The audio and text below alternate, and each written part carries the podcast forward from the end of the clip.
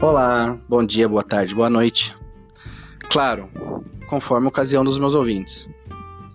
Bom, meu nome é Stefan César Rocha, tenho 35 anos, curso Medicina na Universidade Brasil, de Fernandópolis, e hoje eu vim falar sobre o Covid-19, o vírus que atingiu a humanidade. Hum, é, então, o que é o coronavírus? É um vírus da família que causa infecções respiratórias, produz sintomas parecidos com o da gripe. Esses agentes provocam a doença Covid-19, que foi registrado pela primeira vez no dia 31 de dezembro de 2019 na China. Quais são os sintomas do coronavírus?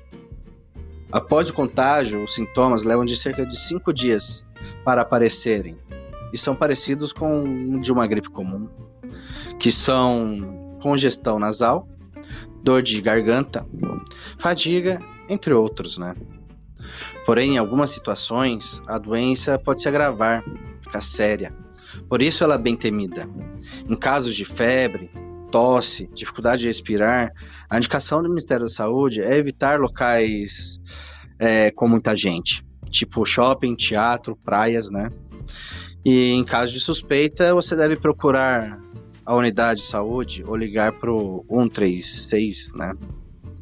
E não se esqueçam que os grupos de risco da doença são idosos, doentes cardiopatas, né? E diabéticos. Esses grupos devem tomar mais cuidado para não serem infectados. Agora vocês devem se perguntar como é a transmissão do Covid-19?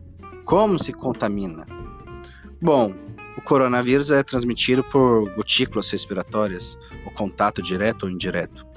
Alguns dos tipos de, trans, de secreções com chance de contágio são as gotículas de saliva, espirro, tosse, catarro, contato pessoal próximo, como toque ou aperto de mão, contato com objetos ou superfícies contaminadas, seguido de contato com a boca, nariz ou os olhos.